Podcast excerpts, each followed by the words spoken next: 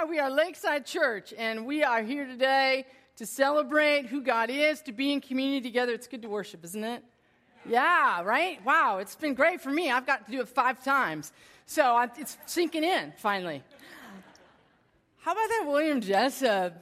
Oh, man, right? Woo, gosh. I tell you, man, that, that, that was just so amazing. It just like practically made me speechless, but not really because I'm giving the message. So, we're kind of in an in between spot this weekend. Uh, a couple weekends ago, Brad finished up our text series, and then last weekend we had one of our elders, Carl Gruba, bring a powerful message, and now we're here. And uh, this kind of a weekend in the world of preachers is called a freebie. And basically, what that means is uh, you can talk about whatever you want. Now, for most preachers, that's like winning, winning the preacher lottery. And most people just go, That's awesome. I can talk about whatever they want. Amazing. For me, not so much.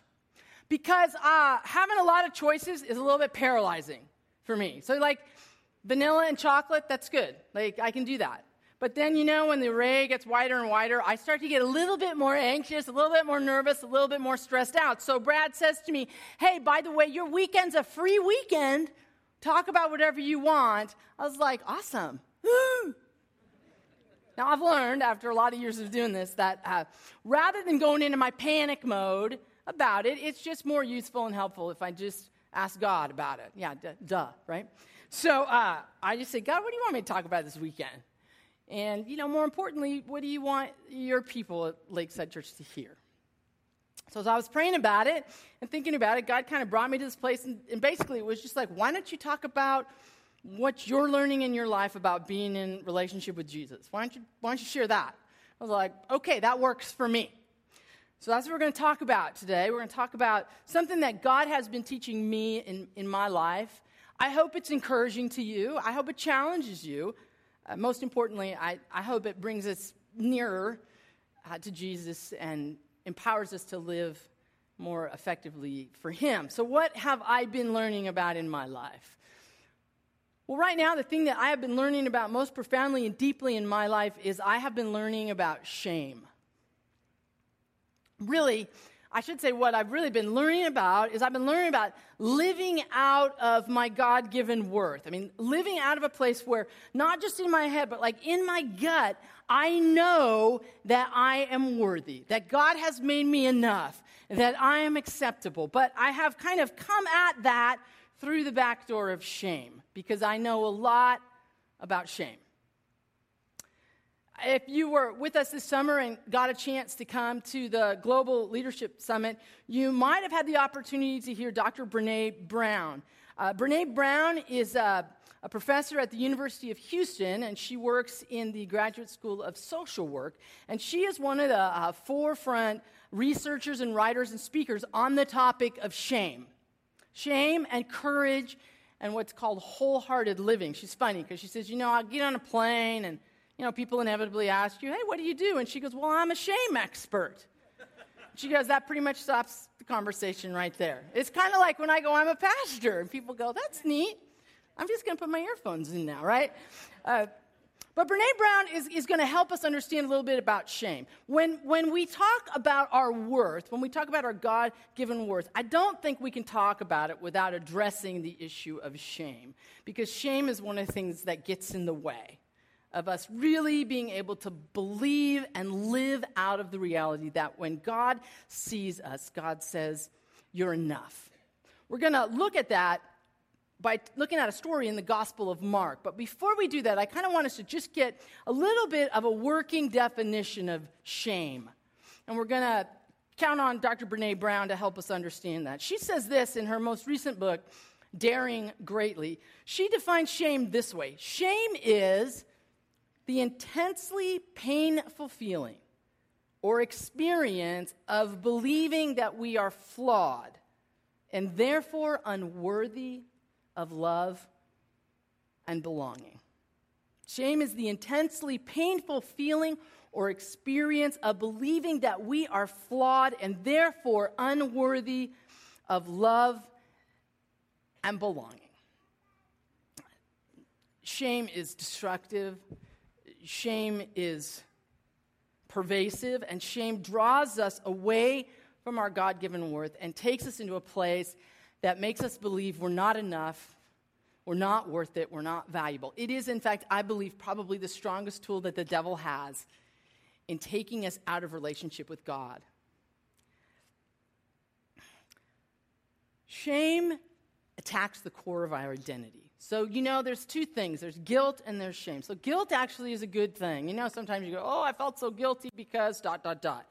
And guilt kind of is a, it's a red flag for us. It says, hey, you know, maybe that thing that you did, you know, maybe when you lied or, you know, maybe when you did that, that wasn't a great thing. That thing that you did, that, that thing was bad and, and that thing was wrong. And that's helpful for us because it kind of helps us reset our compass and go, yeah, you know what? That probably wasn't a good thing. I need to, I need to make some changes and, and do some things differently. That's what guilt does. Guilt is our friend. Shame is not, because while guilt says that was bad or wrong, shame says you are bad and you are wrong. And that cuts to the core of what we truly believe about ourselves. Let me give you an example of what shame can look like in somebody's life. Shame comes to us in a lot of different ways. Some of us are, are raised in families where we're given messages of shame. Some of us I've heard it at school. Uh, certainly in the culture that we live in, there's a lot of messages that get sent our way, and some of them are really shameful. And even, sadly, in the church, sometimes we're given messages of shame. When I was growing up, one of the uh, core messages of shame that I was given was this You're so stupid. Uh, when anything in our family that I was involved in went wrong or just went awry or just was how families are, the message that was given to me was how could you be so stupid? You are stupid, stupid, stupid. You're just an idiot. Now, that message uh, bore its way into my soul from the time I was young. And it, and it took a little place in there so that if you had asked me in my life to define who I was, one of the things I would tell you is a long list of things. Oh, and by the way, I'm stupid. Last week, Dan and I were in Germany, and uh, we were traveling on some business of Dan's, and, and I came along. I lived in Germany for a little while, so I, I just wanted to show him kind of that part of my life that uh, he hadn't been involved in. And so we were in Cologne and in Berlin. And when we were in Cologne, one morning he was working. He said, Go, go play. You know, go do whatever you want. Go into town and do some shopping, some sightseeing. And we had stumbled the day before on this really cool store that uh, we both liked. We both love like stationery products, you know, like pens and pads, and this store was like mecca of like pens and pads. It was super cool because it was foreign. You know, you're like, ooh, we don't have this pen in the United States. I need that, right? Dan and I love that stuff. So like we went into that store and we were like, whoa, this is mecca. So I go, I'm going back to that store. So I just marched right back to that store. I just marched right there, first time, knew exactly where it is, which probably doesn't mean a lot to you, but it means a lot to me because I do not do directions well. I don't read maps well. I, can't, I don't even do Google, where it talks to you well. I still end up sometimes in the wrong place. It's just kind of, it's a mystery to me. I don't know why it's that way. People say, yes, you are directionally challenged, and truly, that is the case. So to find it on the first try for me was like, I rock. I'm amazing. I found it in a foreign country on the first try. Dan and I met up for lunch later, and I go, What do you want to do this afternoon? He goes, I want to go to that store. I go, I know where it is. I go, I got there today, first try. I know exactly how to get there. Now, Dan's been married to me for 22 years. So he's, you know, he's participated a little bit with me in my directional issues. So kindly, he just goes, Are you, are you sure you know where it is? And I go, Oh, yes. I don't even need the map. We're just going to march right there. You know where this story's going, don't you? Yeah. An hour later, and a couple of times uh, walking around the entire city of Cologne, we finally went into a Starbucks where they have free Wi Fi and pulled up Google Maps. And my husband, who knows how to read a map, uh, looked at it and was like, okay, well, you know what? We're just going to go this way, this way, and this way, and we'll find the store. So here's what happened to me in that Starbucks all the way across the world. You're so stupid. God, Libby, you're stupid. How could you be so dumb? How could you find it this morning and not find it this afternoon? What a fool. You are a fool. That's what shame looks like. Now, maybe it doesn't look like that for you. Uh, maybe there's other messages that you resonate with. I mean, maybe for you, shame sounds something like this Shame is getting laid off and having to tell my wife. Shame is screaming at my kids and realizing that my neighbor heard the whole thing. Shame is the foreclosure sign on my front door. Shame is failing the test that I took at school. Shame is my son or my daughter getting arrested and the entire community knows about it. Shame is not getting the promotion that I was certain I had. Shame is my addiction, drugs, alcohol, gambling, to porn, to money, to food. Shame is my obsession with perfection and my inability to be perfect. Shame is hearing my Father's voice echoing in my mind every day You will never be man enough. Shame is telling my parents I didn't get into college. Shame is being alone in a world that celebrates and works in twos. Shame is painful. It's destructive and it's damaging. God has some things He wants to tell us about shame and worth. And I want to look at those together uh, in Mark chapter 5. So turn with me to Mark 5. It's on page 702 in the Bibles that are right there on the chair if you want to follow along. It's a story that tells us about shame and worth. And it uh, shifts the parameters of it, gives us a different paradigm to look at it through. So we're going to start at verse 21, Mark 5, verse 21. When Jesus had again crossed over by boat to the other side of the lake, a large crowd gathered around him while he was by the lake. Then one of the synagogue leaders named Jairus came, and when he saw Jesus, he fell at his feet. He pleaded earnestly with him My little daughter is dying. Please come and put your hands on her so that she will be healed and live. So Jesus went with him. A large crowd followed and pressed around him, and a woman was there who had been subject to bleeding for 12 years. She had suffered a great deal under the care of many doctors and had spent all she had, yet instead of getting better, she grew worse. When she heard about Jesus, she came up behind him in the crowd and touched his cloak because she thought, if I just touch his clothes, I will be healed. Immediately, her bleeding stopped, and she felt in her body that she was freed from her suffering. At once, Jesus realized that the power had gone out from him, and he turned around in the crowd and he asked, Who touched me? Who touched my clothes? You, you see the people crowding around you, his disciples answered, and yet you can ask, Who touched me? But Jesus kept looking around to see who had done it. Then the woman, knowing what had happened to her, came and fell at his feet and, trembling with fear, told him the whole truth. He said to her, Daughter, your faith has healed you. Go in peace and be freed from your suffering.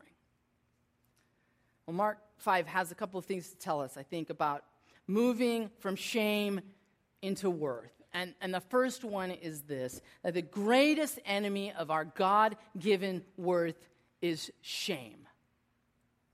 And we've got two, two main characters in this story besides Jesus. We've got Jairus, And Jairus is an insider. He's a synagogue leader, so that means uh, people know who he is. He's got a position of uh, prestige in the community. He is seen as an example. As a synagogue leader, he would know all the rules and regulations that went with the synagogue. He would be keeping them. Uh, he would be emulating what a good Jew would look like. He was important. And he had a daughter who was dying. Now, that's problematic for Jairus in two ways. The first one's obvious it's problematic for him because it's his daughter and she's dying. And any parent knows uh, that that's one of your worst fears. So you live with the anxiety of that. The second is a little more complicated. You see, in Jewish law and religion, if someone was sick or dying, particularly if they were young, there was something that happened that caused it. Uh, which means somebody did something wrong, and that's why this little girl was dying. Now, Jairus knew this. The whole community knew it. And Jairus lived with the shame of being the leader, being the guy who was doing it right, and having a situation that said to everybody around him it was going very wrong.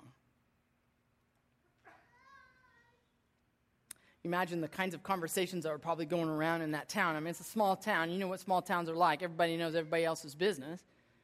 Can you imagine what people were saying? Oh my gosh, what did Jairus do? I mean, his daughter's died. Something happened. What do you think it was? Well, maybe Jairus didn't do anything. Maybe it was his daughter that did it. Oh my God, look at Jairus. God, that's what's he doing? He's throwing himself at Jesus' feet. That's just, that's degrading. Who does that? Falls at the feet of that guy, Jesus? Ooh, I'm embarrassed for him. Leaders don't do that kind of thing. That's shameful.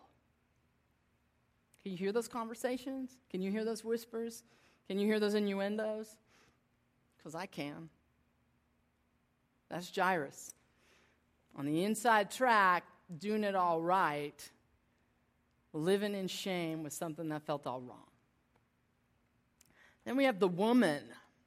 Now, if Jairus is on the inside, she most certainly was on the outside. She's so on the outside, we don't even have a name for her. She's just the woman.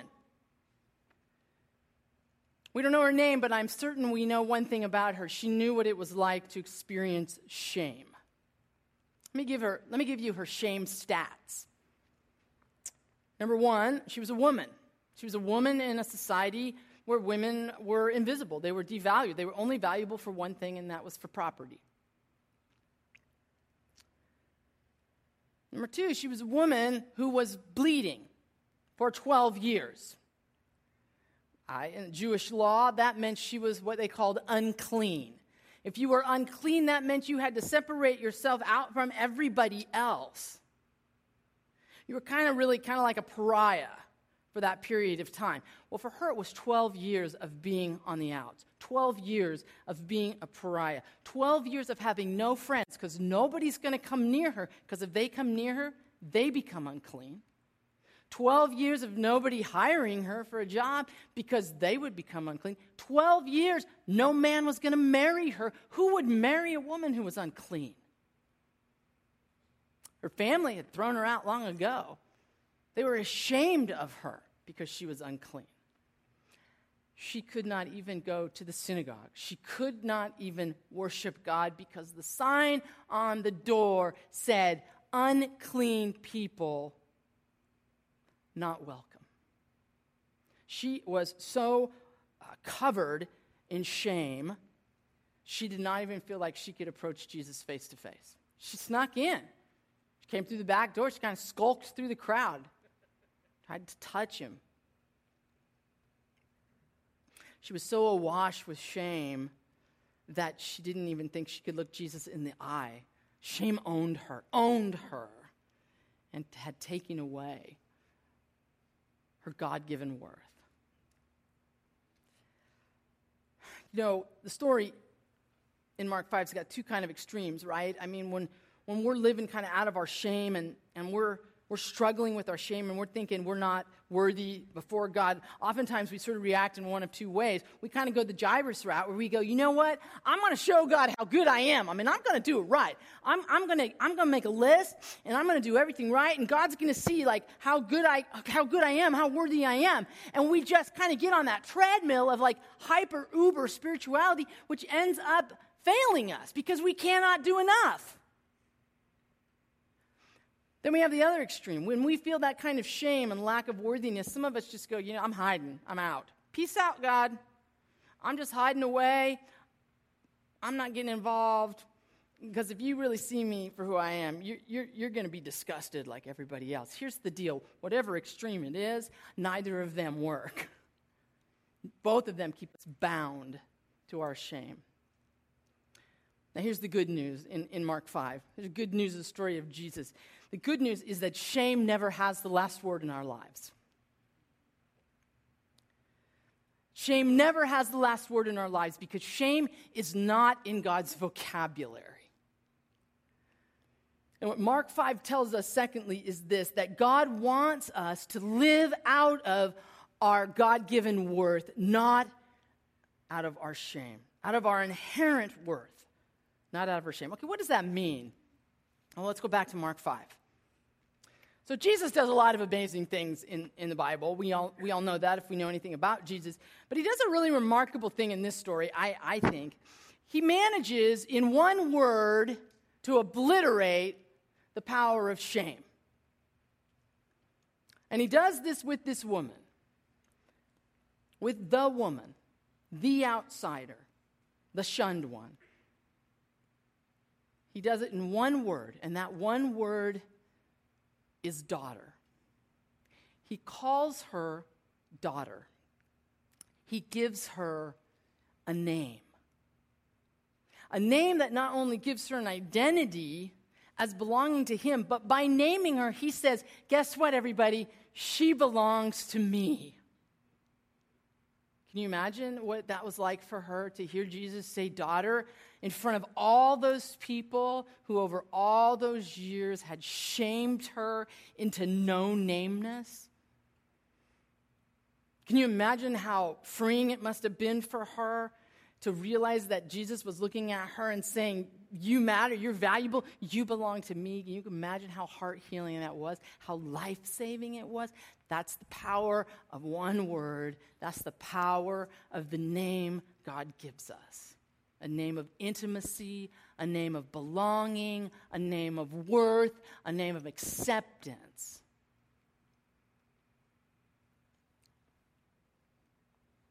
I wonder what names you've been called or you've called yourself.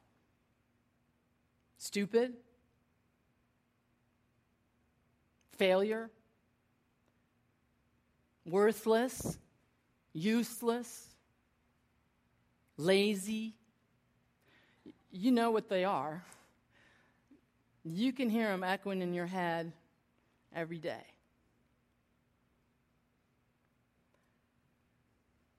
Those are not the names that Jesus calls us. Those are not the names that Jesus calls us because Jesus calls us son and Jesus calls us daughter. Jesus calls us enough. You know, when, when, when Jesus looks at us, he doesn't look at us and feel disappointed, like, oh, wow. Hmm, okay, whatever. He doesn't look at us and go, you know, get your crap together, would you? He's not irritated with us.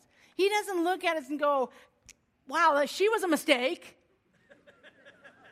or he's a loser. No, when he looks at it, he says, Look, look, look at that. Look at my creation. That's very good. When he looks at you, he says, You are beautiful. You are amazing. You are acceptable. You are enough. He delights over us when he looks at us. His heart beats fast when he looks at us. He has joy when he looks at us. He has pride about us. It's like Jesus would just get you under his arm and he goes, Check her out, man. She's my daughter. Look at her because she's incredible. I mean, I just want to show her off to you and takes you by the arm and he says, This is my son, this one right here. I am very, very fond of him because he's an incredible guy. You know, when God created us, the first word he spoke over us um, was very good. He looked at everything he made, he looked at male and female, he said, Wow, you know, that's very good. Our worth comes to us purely from the fact that God created us. And secondly, from the fact that God proclaimed over us that we are very good. Now, let's be clear. Do we sin? Yes, we do. We do.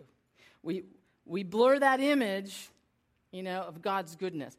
But let me be clear about something. While we sin, our sin is not our identity. My name's Libby Vincent, and I sin. But my identity is not sinner. My name's Libby Vincent, and I'm a daughter. You're a son. You're a daughter. Our brokenness is real, it's a part of our life, but it is not the defining principle of who we are in the sight of God. Because when God calls us by name, he calls us his beloved. One of my uh, favorite books that I read in the last year, actually, I was introduced to it by a family in our church, the Grubas. Um, it's called Tattoos on the Heart. If you have not read this book, buy it and read it. I don't say that very often about a book. Um, this, this book is written by a guy named Father Greg Boyle. Uh, he's affectionately known in his community as G. He runs a ministry uh, down in LA that brings men and women who have been in the life of gangs, who have really been in a life of, of shame, and he brings them out of that and provides them opportunities to regain their identity as sons and daughters who are worthy and valuable and important in the eyes of God. In this book, he chronicles many of the stories of the people that he works with and encounters in homeboy industries. The stories in this book are, are really uh, very profound stories. I mean, some of these stories are just, they're heartwarming, you know? Some of them will break your heart. The thing that I loved about this book most of all was that in all of these stories, there was a thread that ran through it, and it was this very thread of knowing and living out of the fact that we are enough that we're wholly and truly acceptable to God when He looks at us. I want to I want to read just a highlight from one of these stories for you. G writes, I, I had a 23 year old homie named Miguel uh, working for me on our graffiti crew. Uh, as with a great many of our workers, I, I had met him years earlier while he was detained. He was an extremely nice kid whose pleasantness was made all the more remarkable by the fact that he had been completely abandoned by his family. Uh, prior to their rejection of him, they had mistreated, abused, and scarred him plenty. Calls me one New Year's Day Happy New Year, G. Hey, that's very thoughtful of you, dog, I say. You know, Miguel, I was thinking of you, you know, on Christmas. So, so what did you do for Christmas? Oh, you know, he says, I was, I was right here, meaning in his tiny apartment where he lives all by himself. All by yourself? I asked. Oh, no. He says quickly, I invited homies from the crew, you know, vatos like me, who had no place to go for Christmas. So I ask him, What'd you do? Well, he says, You're not going to believe this, G, but I cooked a turkey. you can feel his pride coming right through the phone. I said, Wow, that's impressive. What else did you have besides the turkey? Just that. Just turkey, he says. His voice tapers to a hush. Yeah, the six of us, we just sat there, staring at the oven, waiting for the turkey to be done. Not long after this, I give Miguel a, a ride home after work. I, I had long been curious about Miguel's own certain resilience. When we arrived at his apartment, I say, Can I ask you a question? How do you do it? I mean, given all that you've been through, all the pain and the stuff you've suffered, how are you like the way you are? Well, Miguel has his answer at the ready. He says, You know, G, I always suspected that there was something of goodness in me, but I just couldn't find it. Until one day, he quiets a bit. One day, I discovered it here in my heart. I found it. Goodness. And ever since that day, I have always known who I was. He pauses, caught short by his own truth, and turns and looks at me. And now, Miguel says,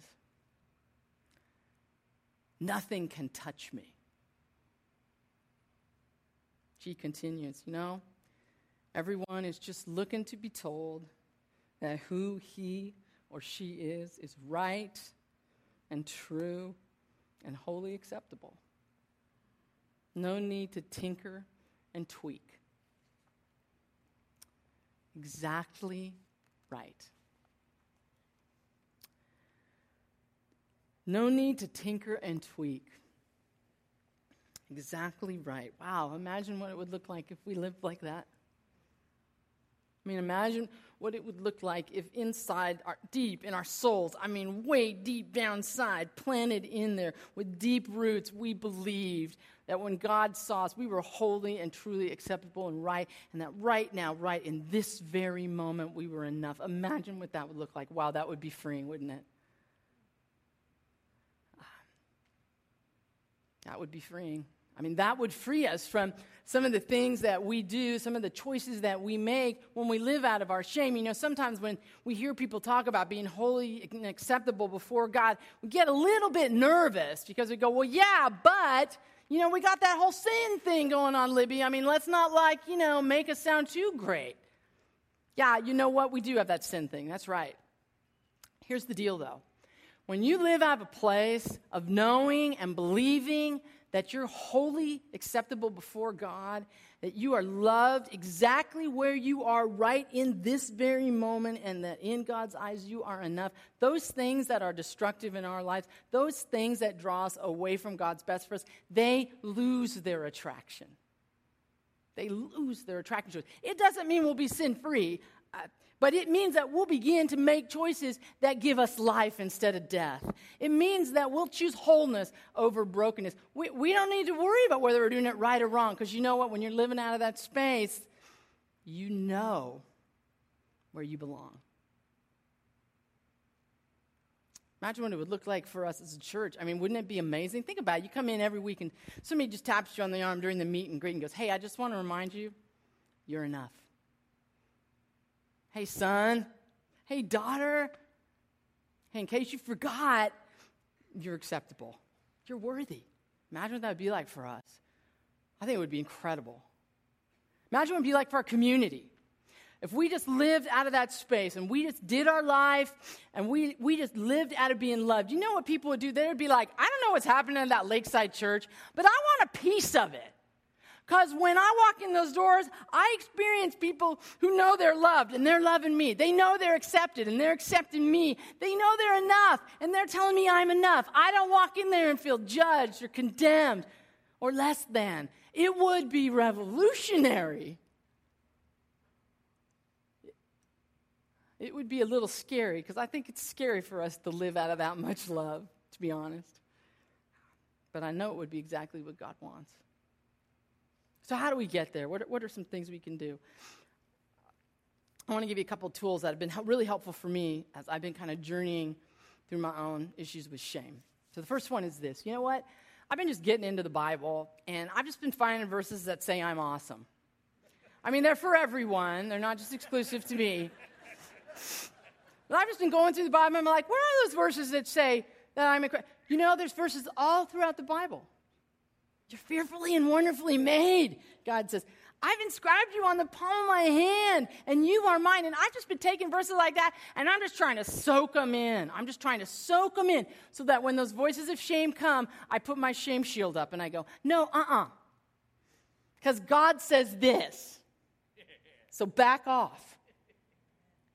Second thing I've been doing is I've been writing in a journal. I'm so not a journaler. Not, no, not. Okay? But I've just been finding that I've just been keeping this little pad with me, and that when I hear those voices of shame, I write them down. And I ask myself, where did that come from? Because it didn't come from God. And I ask God, God, help me to identify that, the origin of that place, so I can, you can help me root it out. And the last thing I've been doing is I have been inviting people into my shame. And this has probably been the piece of this that's been most scary to me. Um, I have a couple people uh, who I have trusted. And I sit with them and I just go, I got to tell you something I'm ashamed of.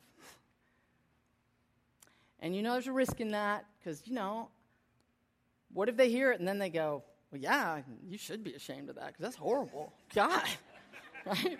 I know there's a risk in that. But these are people who, you know what? They look at me and they go, Libby, here's what I know is true about God. And they tell me the truth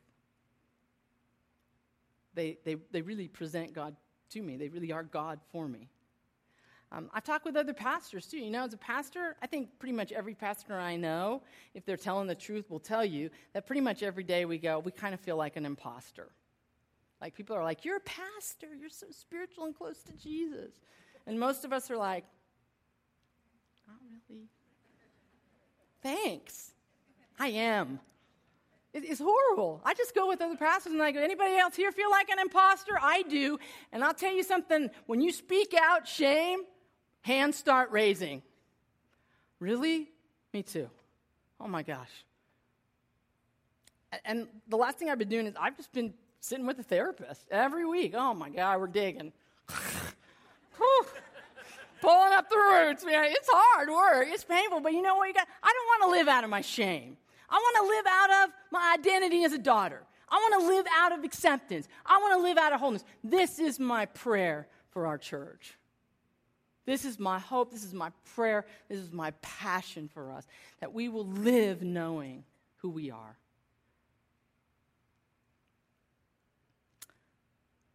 The free weekend, the freebie, the preach on whatever you want, the anxiety, the shame, that I might not get it right has been overturned. Give me a free weekend any day. Let's pray. God, we're grateful. Oh, we're grateful. You know, it's overwhelming for me, man, to know that just right now, right as we're sitting here, right this very moment, you're looking upon us and you are saying to us, You are enough. I made you. I called you very good. I made a, I, I bridged the gap. You're enough. Lord, give us courage to live like that. Man, it, it takes work. We know that. We got to look at some demons that are scary and hard and we're afraid of. But God, with you, we can do that. With each other, we can do that. Make us, God, people who dare greatly and live fully. and change the world for the sake of Jesus. And we pray it in your name. Amen.